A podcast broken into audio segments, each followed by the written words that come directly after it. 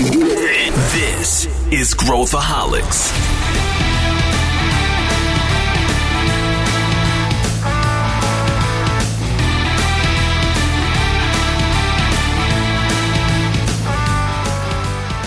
Olá pessoal, aqui é Pedro Weingärtner, bem-vindo ao Growthaholics, o podcast da ACE.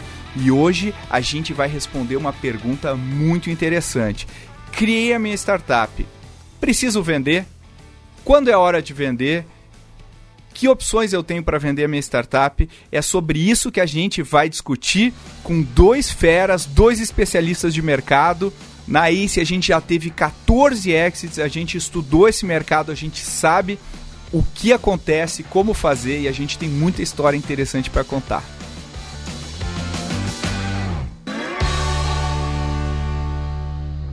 Eu estou aqui com os meus amigos Luiz Gustavo Lima.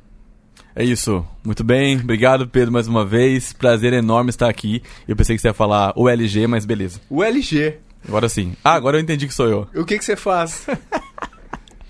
eu cuido do marketing da ICE. E Felipe Collins, vulgo Professor Collins, o que, que o senhor faz? Olá, Pedro. Olá, LG. Olá, ouvinte. Eu cuido da área de startups, especificamente da área de experiência e para promover aumento de performance de startups e também para encontrar os nossos futuros investimentos. Hum. Ou seja, se você quer investimento, já sabe, né? Já sabe com quem você precisa falar. E hoje a gente vai falar sobre um tema interessante que a gente já teve discussões bastante é, acaloradas. acaloradas a respeito. Que é eu preciso vender a minha startup. Se eu estou criando minha startup hoje, eu quero ficar com ela. Preciso vender? E para responder isso, a gente vai entrar no nosso debate. Vamos começar com as nossas. Uh, com a, com a, setar o nosso ambiente aqui. Primeiro, por que, que as pessoas fazem essa pergunta? Porque a gente vê no mercado hoje um monte de startup sendo vendida.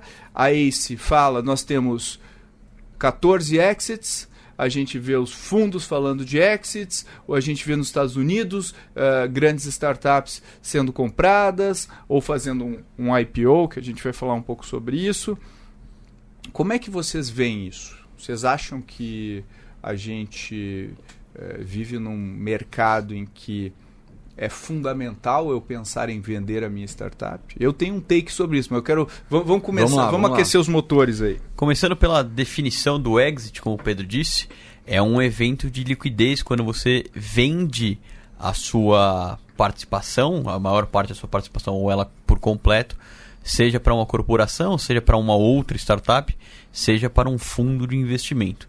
Então é basicamente quando o empreendedor é, não, vi, não é mais o é, maior sócio ou sócio fundador da startup. Ele pode ainda, é o que acontece muitas vezes, continuar trabalhando com a empresa, fazendo uma transição ou fazendo uma adaptação, mas ele deixa de ter o controle não só acionário, mas também de decisões sobre o seu próprio negócio.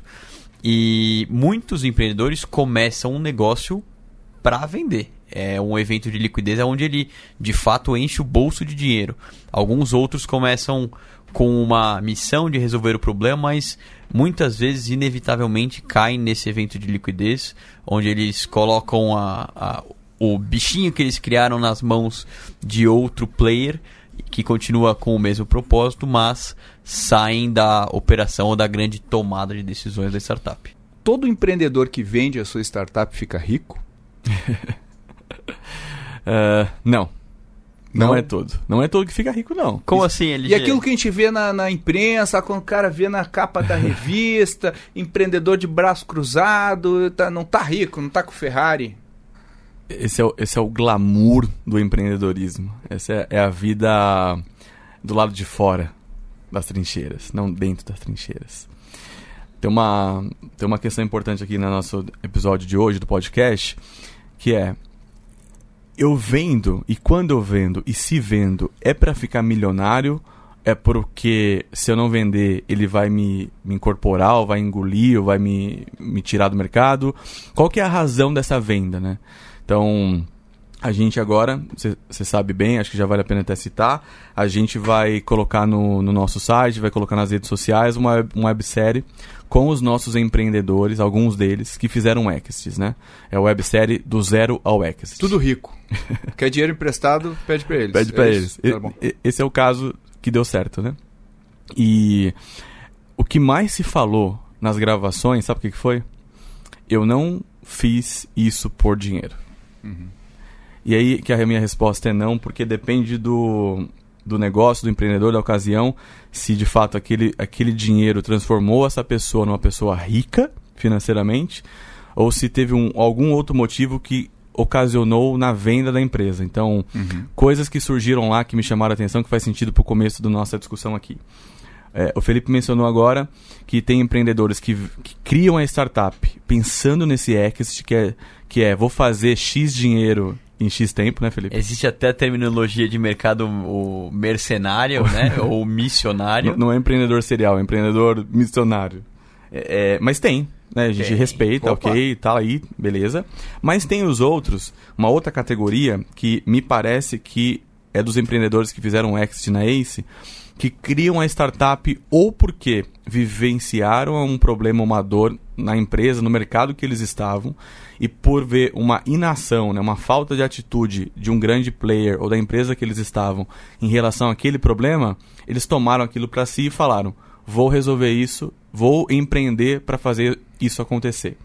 E uma, um outro elemento que surgiu nas gravações também foi a, o desejo de ser dono do próprio caminho o desejo de empreender e a partir desse desejo buscar algo para fazer que fosse relevante e surgiu muito duas palavras interessantes transformação gerar transformação e impacto causar impacto legal eu, eu, eu acredito que é, talvez é, é, essa lógica de vender né, o negócio venha do mercado oriunda, né, seja oriunda do mercado de venture capital. Total. Porque quando um VC, quando um investidor como a Ace ou como um fundo coloca, quando ele coloca dinheiro na empresa, eu falo que é um casamento com data de divórcio.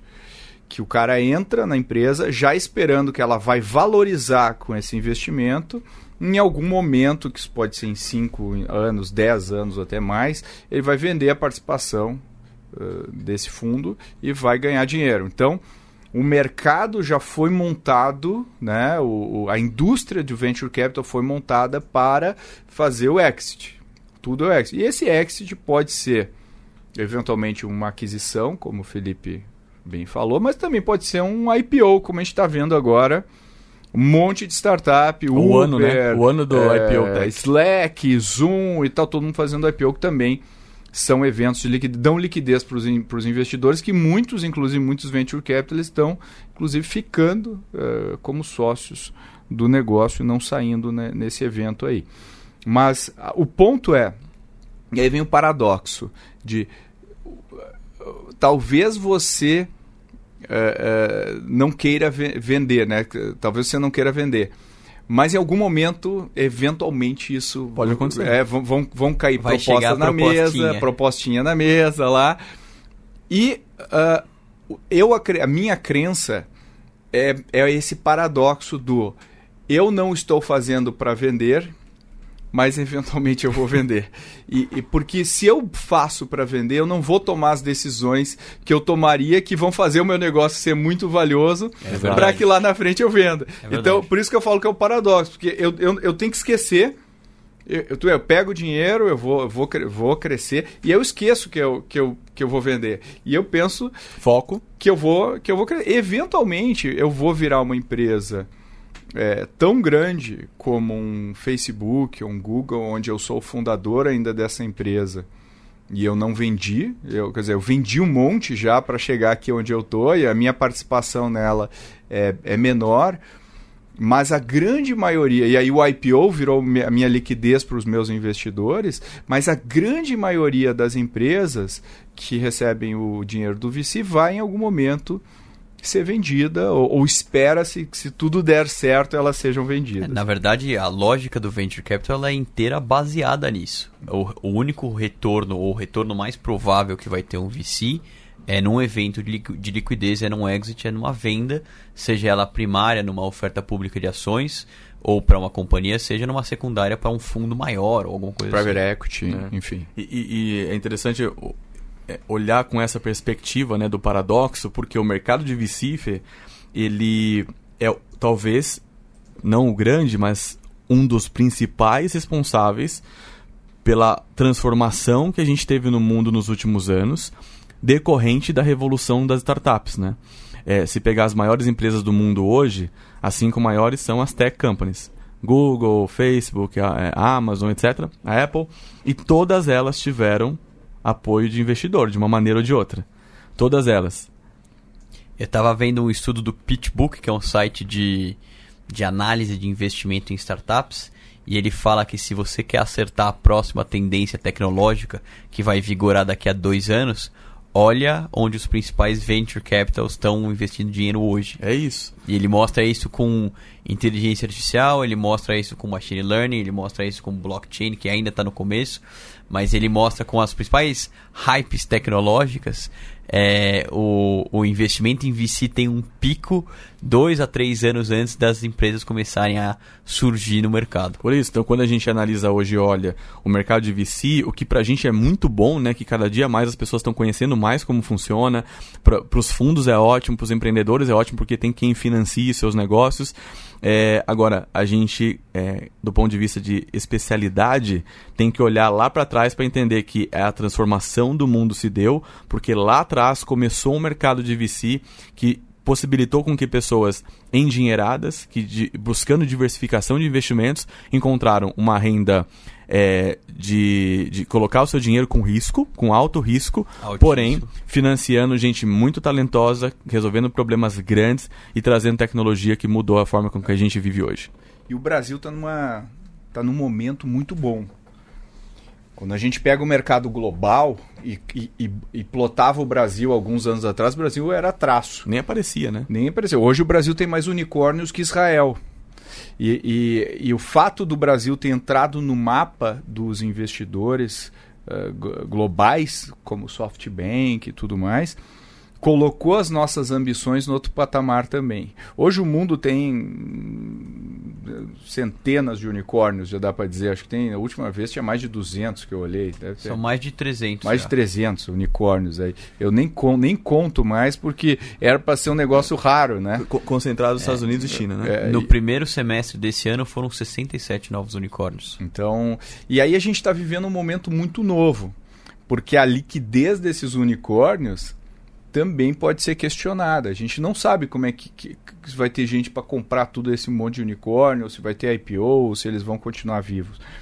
Mas a gente tem um estímulo muito maior para empreender e criar um impacto, talvez até um impacto global. O que me leva a uma pergunta aqui para vocês. Por quê? Se é tão difícil, a gente está falando só o lado bonito, que é receber dinheiro, só que quem recebe dinheiro é uma minoria da minoria da minoria, e quem vende é uma minoria da minoria desses que levantam dinheiro. Quem faz IPO é uma minoria. É, por que, que eu criaria uma startup? Por que, que eu dedico 10 anos, 10 anos da minha vida para fazer um negócio tão incerto que eu talvez não ganhe dinheiro, que eu talvez não consiga vender? Por que, que eu faria isso? Que pergunta filosófica. É hein? filosófica, Vai lá, esse LG. horário aqui da tarde. Estamos à tarde, estamos vendo o pôr do sol lindo aqui na nossa janela. Que pergunta, mas inclusive é uma pergunta muito boa, né, de se pensar, porque é, a gente quando entrevista um empreendedor para investir nele, para avaliar, o Felipe está fazendo isso agora como dedicação total, é, a gente pergunta para ele, vocês estão dispostos a dedicar 10 anos da sua vida? Que essa é a pergunta, né, Pedro? Tem, tem, tem. É é uma, por isso que eu. É uma pergunta real nossa essa. É, eu penso o seguinte: é, quando você tem dentro de você uma inquietude, uma inquietação, você tem aquilo que a gente é, chama aqui na, na ACE do, do perfil empreendedor e intraempreendedor, que é o, o troublemaker, né? Você é um, é um causador um, um- de problemas, você, você não se contenta com a burocracia, você vê uma situação e você quer resolver, a sua cabeça está sempre pensando em fazer algo diferente. Acho que quando a pessoa ela tem isso muito forte dentro dela, mais hora ou menos hora, o bichinho da, do empreendedorismo, do, do se jogar e, e, fazer a coisa acontecer vai picar. E para mim, o, o fator número um de dedicar 10 anos da vida em algo que eu sei que se eu tivesse no mercado ganharia muito mais, se fosse remunerado, seria muito mais do que empreender e ralar todos os dias, é o senso de realização, de propósito, de legado, de construção. Legal. O que, que você acha, Felipe? Eu acho que existe uma configuração mental do empreendedor que é um pouco de obsessão pelo problema, obsessão pelo problema e também por criar negócios gigantes. Então, ver uma, um problema com uma oportunidade, uma falta de uma falta de eficiência em algum mercado como uma oportunidade e, e num estalo assim fica obsessivo de vou criar um negócio gigante neste mercado. É. Mais do que a lógica do exit só dinheiro pelo dinheiro, porque se for parar para pensar em lógica incremental contra a lógica de dar um estirão quando você vende a empresa, talvez com seu salário executivo e bônus você tenha é. ali mais ou menos Sim. valor de dinheiro no tempo, mais ou menos a mesma coisa. Exato. Só que a satisfação de a criar um negócio gigante e de, de fato impactar em alguma em algum mercado ou na economia ou na forma como as pessoas fazem algo, como as empresas fazem algo, eu acho que esse driver de execução é um dos principais fatores. É. A, a gente tem empreendedor na ACE, isso é real, né? Portfólio nosso, empresa indo super bem, que trocou um salário de 40 mil reais por mês como executivo no mercado para empreender e, e ter um prolabore de 2,5, 3 Vários. Vários. Quando tira, né? E aí tem. tem Por, quando não tá só. Quando, é, quando tira, quando tira. E eu acho que isso tem uma característica também o empreendedor, esse tipo de empreendedor, porque eu acho que tem vários tipos de empreendedor também. Isso é um outro papo. Esse é um outro papo ter. também. É. Vale Mas eu acho que é, os tipos de empreendedores, tem né? tipos de empreendedor, porque eu acho que tem um tipo de empreendedor é que nem o cara que é do é do, do exército, o cara é, é segurança do shopping e o cara é um marine. Os, os três atuam no, né, num, em, em atividades parecidas mas o Marine, ele, ele gosta da dificuldade lá. Você não vai falar pro Marine, não, tu precisa de equilíbrio na vida. Não, o cara dorme no chão no Afeganistão lá e leva tiro. Então, esse cara não. Ele gosta daquilo que faz. Então, eu acho que a fiação na cabeça desse tipo de cara é uma fiação diferente. Ele tem, ao mesmo tempo, uma capacidade de resistir a, uma, a, um, a, um monte de porrada e ao mesmo tempo ele tem um otimismo é, muito grande. Eu nunca vi, já viu empreendedor pessimista? Não existe empreendedor pessimista. Por que, que não existe empreendedor pessimista? E eu não estou dizendo Essa que. Essa é outra dicotomia, é. Não tem pessimista, mas estão todos eles. Isso aqui tá errado, isso aqui tá errado, isso aqui tá é, errado. São, mas eles são é. inconformistas. Mas, inconformistas, mas, é verdade. o cara. Porque assim, todo pessimista se fala que é realista. Vocês já viram? É, você fala com Não, não sou pessoa realista, é diferente. Não, é pessimista. Porque o, o cara que é um, um cara otimista, ele não deixa de olhar a realidade fala assim, ó, a realidade é essa. Mas eu acho que vai dar certo. Encara, né? Então, aquela perspectiva de achar que vai dar certo também faz parte da, do, do, do psicológico, acho que do empreendedor, do cara ser um cara, de, dele, ser, dele ou dela ser uh, otimista em relação, em relação às coisas que vão acontecer. E é uma combinação muito estranha de fatores para gerar esse cérebro diferente aí do, do, do, desse, desse tipo de, de, de, perfil. Que eu acho que é o tipo de perfil que vai ter. Então, quando a gente analisa uma pessoa e a pessoa fala, ah, mas quanto que vai ser o meu salário nessa startup? Só por aí já. Ou e aí a gente vê muito. Eu já tive várias dessas conversas do empreendedor tá tocando o negócio e é um bom empreendedor, é um bom time empreendedor e de repente vem um cheque. E não é um cheque de centenas de milhões, é um cheque de dezenas de milhões.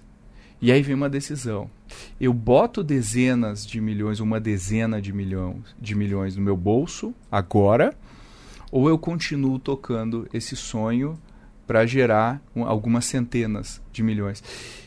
Geralmente, quando a pessoa está muito cansada, já com a língua para fora, fala, pô, eu estou comendo miojo há anos, eu, meus amigos tudo vão para Disney com os filhos, eu não vou nem no parque aqui da, da, da do Vila Lobos. Né? Vila Lobos. e, e, e, eu preciso ganhar uma grana aqui, vem um cheque gigante. Ele fala, é, deu, acabou.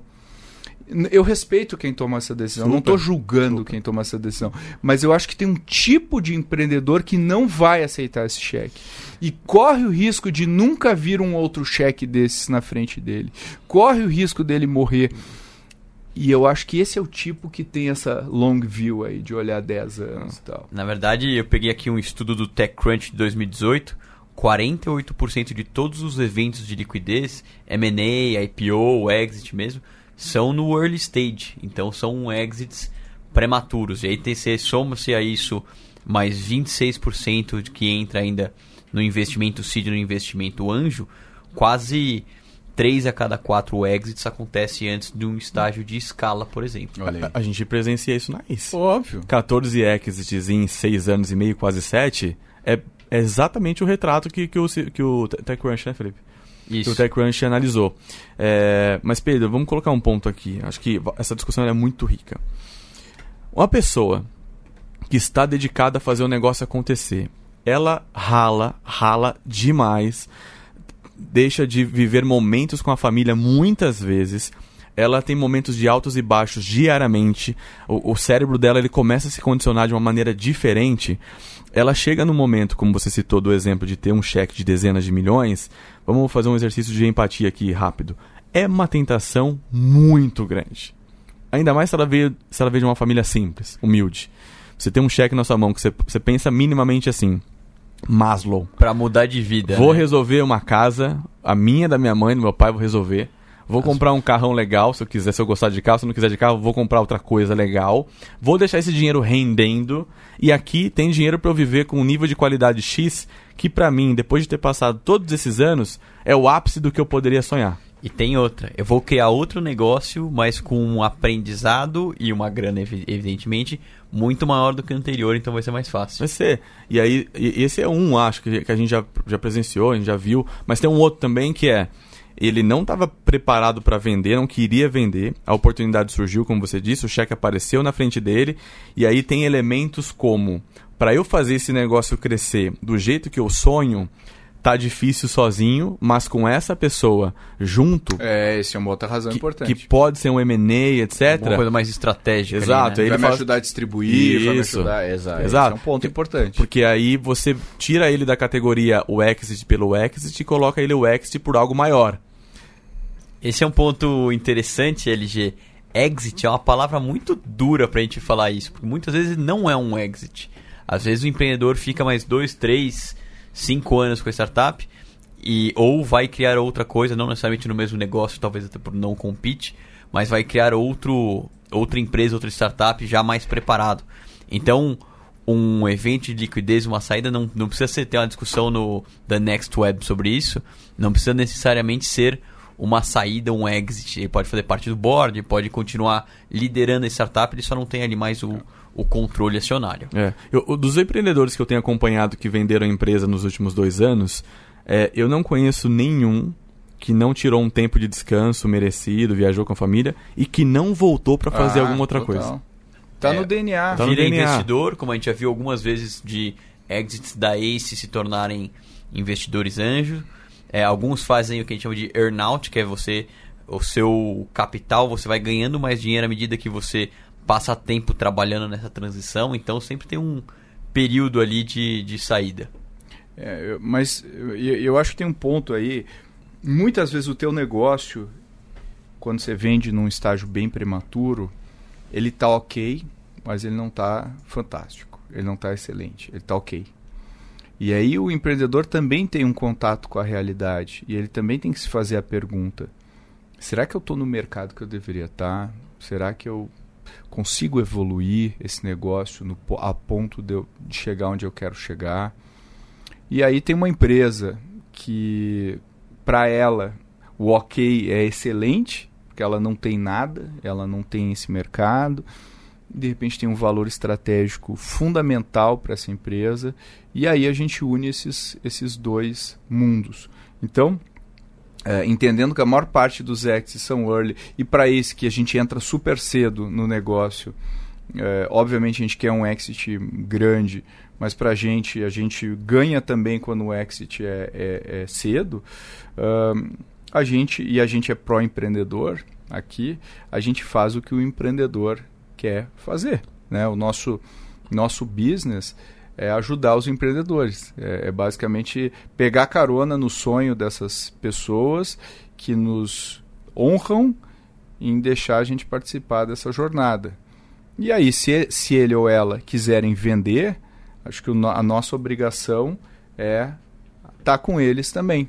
E eventualmente criar um novo negócio junto com esses empreendedores. Eu acho que faz parte da nossa missão também aceitar isso e, e apoiar, porque quem, quem somos para julgar o que está acontecendo na vida dessas pessoas? Né? Cada um tem a sua vida e, e a gente sabe como é duro e difícil, como é duro, como, como um preço que, que, que, que cobra você criar um negócio desse tipo. Né? Às vezes um exit cedo pode vir a ser inclusive a melhor decisão. A Se melhor você parar para pensar em retorno financeiro para o fundador, você vender antes de uma parte de escala, considerando que quando você vai pegar a escala, você vai pegar mais rounds e vai se diluir mais, retorno grana na grana, se você parar para olhar só a planilha ali, pode ser maior numa aquisição num estágio prévio, prévio É. no estágio menos desenvolvido. É, e tem muita gente que não faz a conta da diluição, que a gente já fez várias vezes, que você vai recebendo dinheiro, você vai diluindo. É. Aí você vê qu- quanto você precisa ter o seu exit para ganhar o mesmo dinheiro que você ganharia Exato. sem ter a rodada. Exato. E posso colocar só uma pitadinha de que não é considerado também? Imposto. Imposto. E eu vou colocar mais uma pitadinha de pimenta nessa sua, Luiz Gustavo. Cláusulas de contrato. Cláusulas de contrato. Em cláusulas de contrato de preferência, de liquidação, de tag along, de drag along. A gente poderia ficar aqui horas e horas discutindo, mas dependendo de como está configurado o seu contrato de venture capital, o investidor recebe antes, isso é relativamente comum, e ele recebe um múltiplo maior, então dependendo de como você fechar o seu contrato de investimento, você acaba ficando fundador com muito menos dinheiro nessa equação. Exatamente. É. É legal. E, e- e tem uns cinco anos aí de, de intervalo entre um e outro. Pois é, e aí você vai se arrepender daquele deal que você fez porque É. estava desesperado ou porque você não sabia tanto, a- enfim, às vezes não estava bem assessorado. bem né? assessorado, exato. E aí, recentemente, eu almocei com um executivo de um banco global, inclusive a sede dele é, é na Europa. E aí ele me falou assim no almoço, falou assim, ó, hoje o mercado de, de, de investimentos em startups pra gente tá tão no radar que eu tenho clientes, grandes clientes, né, de realmente de muito endinheirados, que eles me pedem todos os dias um shopping center de startups. Ele me falou desse jeito. Eu gostaria de ter um shopping center de startups. Qual que é o problema para mim? E aí, fazendo aqui uma, um contraponto sobre é, eu preciso vender minha startup ou não. Eles tentam comprar algumas startups e quando eles avançam na conversa, a startup, o empreendedor, não está preparado para vender. Seja juridicamente, seja em relação à sociedade, seja em relação aos próprios sócios. Olha que interessante.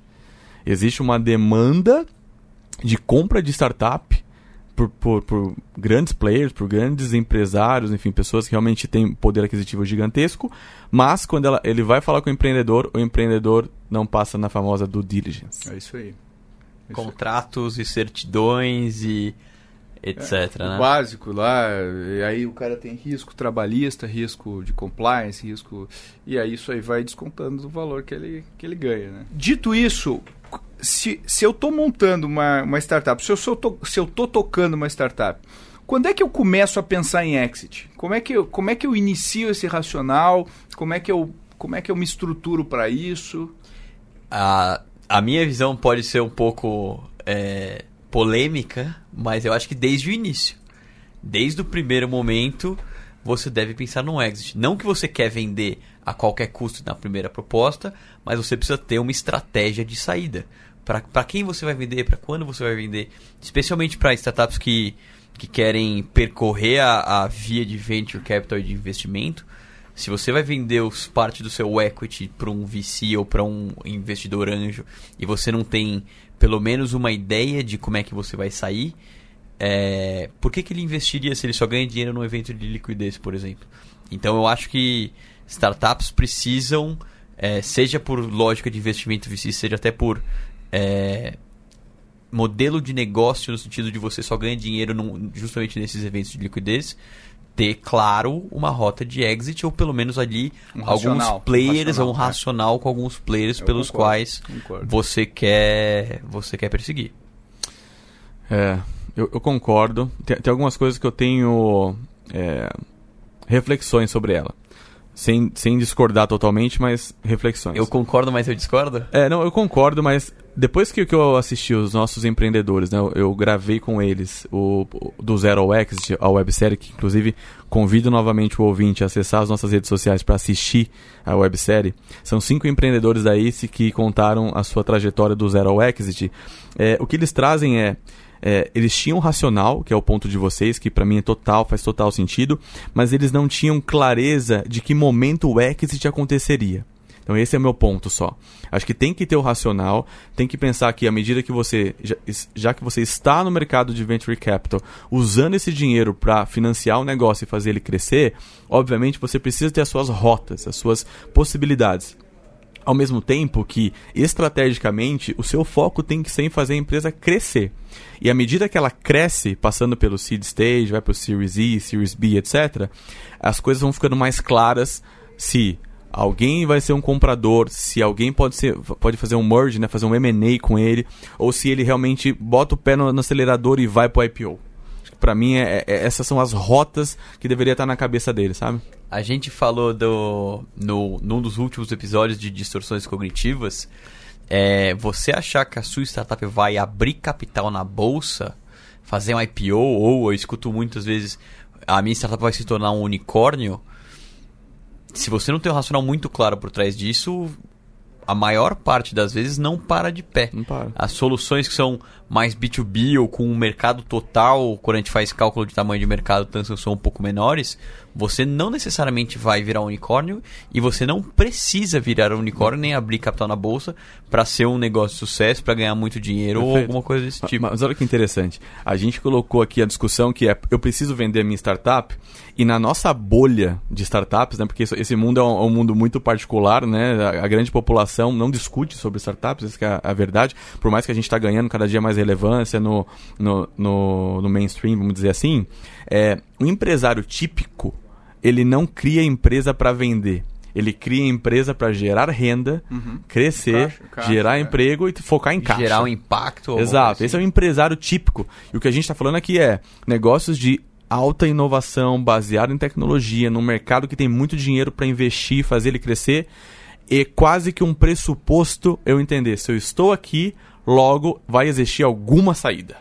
É uma premissa já, né? É, e assim, as empresas estão extremamente defasadas no geral quando se trata de inovação e tudo mais. Então é natural que haja um interesse muito grande por comprar esses negócios. E várias empresas estão postergando ou criar seus negócios dentro de casa ou comprar.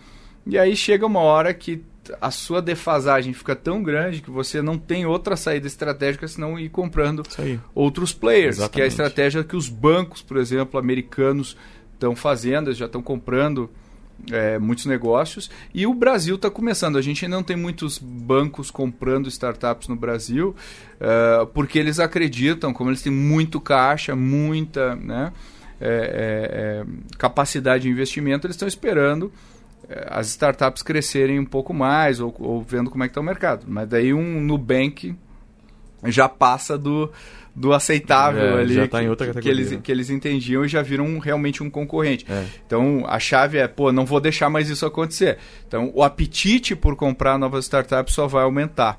O mercado está comprador, estará comprador pelos próximos anos, é a nossa tese, que é o que a gente acredita.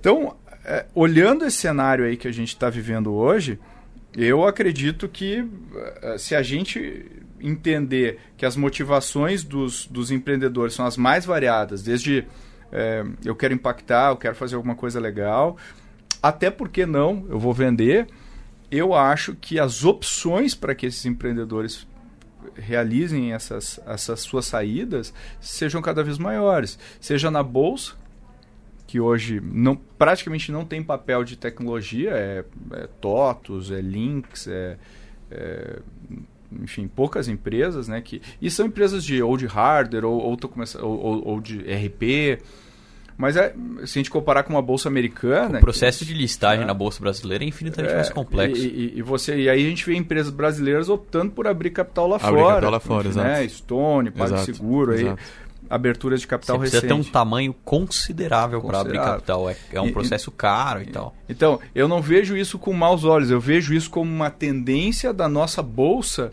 à medida que, a, que o, a, o juros baixa e o investidor não dá mais para botar na renda fixa, ele vai pedir opção de investimento em tecnologia e o mercado de capitais também vai começar a fazer mais IPOs de empresas de tecnologia. Então, o cenário para o empreendedor é muito bom. Muito positivo. E, e, e se empresas de tecnologia muito. fizerem, abrirem o capital, elas também vão adquirir Total. outras empresas. Então, o cenário de M&A no Brasil não é um cenário é, ruim e vai se tornar cada vez melhor pelos próximos anos para os empreendedores. Não tem a menor possibilidade de pensar em notícias ruins nesse mercado. Não tem. Não é, tem. é daqui para é. frente muito coisa boa. E, e, eu te digo mais, se vier mais crise na, pela frente no Brasil, o mercado vai crescer ainda mais. Ainda mais. Hoje a gente já vê uma abundância de dinheiro para investir. Hoje a gente já vê. Fizemos um giro sobre as nossas percepções em relação às startups, se a gente vende, se a gente não vende, como é que está o cenário, o que, que passa na cabeça do empreendedor. A gente chegou à conclusão aí que hum, alguns casos faz sentido, outros casos o empreendedor poderia esperar, mas é uma decisão muito pessoal dos empreendedores. E aí eu pergunto para você, Luiz Gustavo Lima, LG, eu preciso vender a minha startup? Você não precisa, mas se você quiser, é bem possível que tenha comprador para ela. Legal. Felipe Collins, depois dessa resposta, quase um bordão, eu preciso vender a minha startup? Eu acho que você não deveria criar a sua startup com o único propósito de vendê-la, mas que você precisa sim vender a sua startup em algum momento. Eu acredito que olhando esse mercado como a gente como a gente está vivendo aqui, não é uma necessidade vender a sua startup. Pelo menos não no curto prazo. O mercado vai estar tá comprador, vai estar tá cada vez mais comprador. A questão é, você acredita que você consegue tracionar, você consegue crescer mais durante alguns anos? Se a resposta é sim, você não precisa vender agora, mas você pode. E aí, cabe ao empreendedor entender o tamanho do sonho dele ou dela, entender as possibilidades que ele ou ela vão ter no futuro, talvez manter o seu negócio e, e, e, continuar como CEO, entendendo que a minoria dos empreendedores que tem condições de ir se adaptando ao ciclo, ao longo do ciclo de vida da, da sua startup. Mas eu acho que não, eu acho que você não precisa vender a sua startup, mas se você quiser, como o LG falou, tem muita opção, tem muita opção para que você consiga eh, realizar, eh, talvez um pouco mais cedo, a sua ambição. Então, eu acho que estamos num momento muito bom para quem cria startups e é um bom empreendedor, uma boa empreendedora. Quem, quem tem essas características está num, num mercado bastante comprador uh, aqui no Brasil. E eu vejo gente falando, não, eu vou para o Vale do Silício, porque lá é onde vão me vão, me, vão apostar em mim, ó, meu, meus amigos. Vale do Silício. A competição lá é infinitamente é, maior, vou, né? Aqui você é o dono do campinho, lá você é o quinto lugar, o sexto lugar de qualidade de time empreendedor. Então, é, é, o, o ambiente brasileiro é muito propício hoje para a gente empreender. Dito isso, não perca a nossa websérie, dá uma olhada na nossa websérie, onde cinco empreendedores fala, falam sobre como foi a sua jornada de, da criação da sua startup até o exit. Tem muita história interessante, a gente vai continuar cobrindo isso, a gente vai continuar falando uh, sobre isso. E eu agradeço a participação do Felipe Collins, muito obrigado, Pedro. É, se você tem uma startup e quer vender a sua startup em algum momento e é um bom empreendedor, é, entre no site da Ace ou me dê um alô, como o Pedro já vai falar para me mandar um e-mail e a gente começa a conversar, a gente toma um café. felipe.goace.vc e Luiz Gustavo Lima, vulgo LG, muito obrigado pela sua participação hoje. Obrigado, Pedro. Mais uma vez, encantadoramente encantador esse momento de gravar o podcast. Quem são os empreendedores LG que, a gente, que fizeram a série? Boa, Felipe. A gente colocou lá cinco empreendedores dos 14, né? Então tem o Thiago da Hiper, o Melk da Venda Lá, o Paulo da Infoprice, o Léo da Kaplan e tem mais um. Dave. E tem o Dave da Love Monies. Isso aí. São Muito bom. Mercados diferentes, empreendedores com histórias diferentes. Essa é uma boa websérie, né? E todos muito legais. Eu gosto muito deles. Vários são meus amigos pessoais e recomendo que vocês assistam e conheçam esses empreendedores. Chegamos no final de mais um Growthaholics, o podcast da Ace. Eu queria agradecer a participação de vocês, a audiência de vocês. Assine o nosso podcast, clique lá, assine o podcast na sua plataforma favorita. Compartilhe com seus amigos, conhecidos, inimigos, com quem você achar que faz sentido receber esse conteúdo. E comente, vamos interagir nas nossas redes sociais, lá no Facebook, lá no Instagram. Uh, e, na, e no LinkedIn. Eu sempre esqueço essa última, o LinkedIn, que é a minha favorita, inclusive, é a minha rede favorita. Até o próximo episódio. Valeu pela participação.